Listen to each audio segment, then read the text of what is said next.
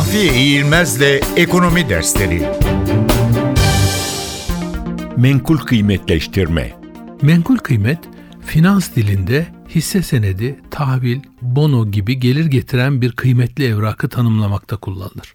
Alacaklar, krediler ya da kira gelirleri gibi varlıkların temsil ettiği alacak haklarının ihraç edilen menkul kıymete dayanak oluşturması ve bundan gelir sağlanması işlemine menkul kıymetleştirme denir.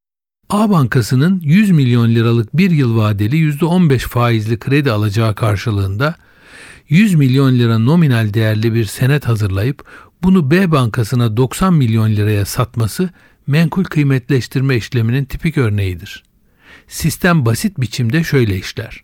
A Bankası bir yıl vadeli %15 faizli 100 milyon liralık kredi açmıştır.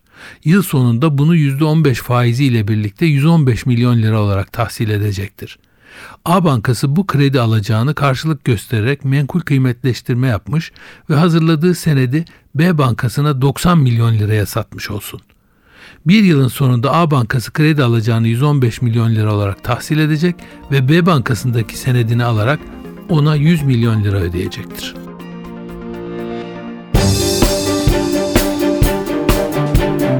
Mahfiye İğilmez'le Ekonomi Dersleri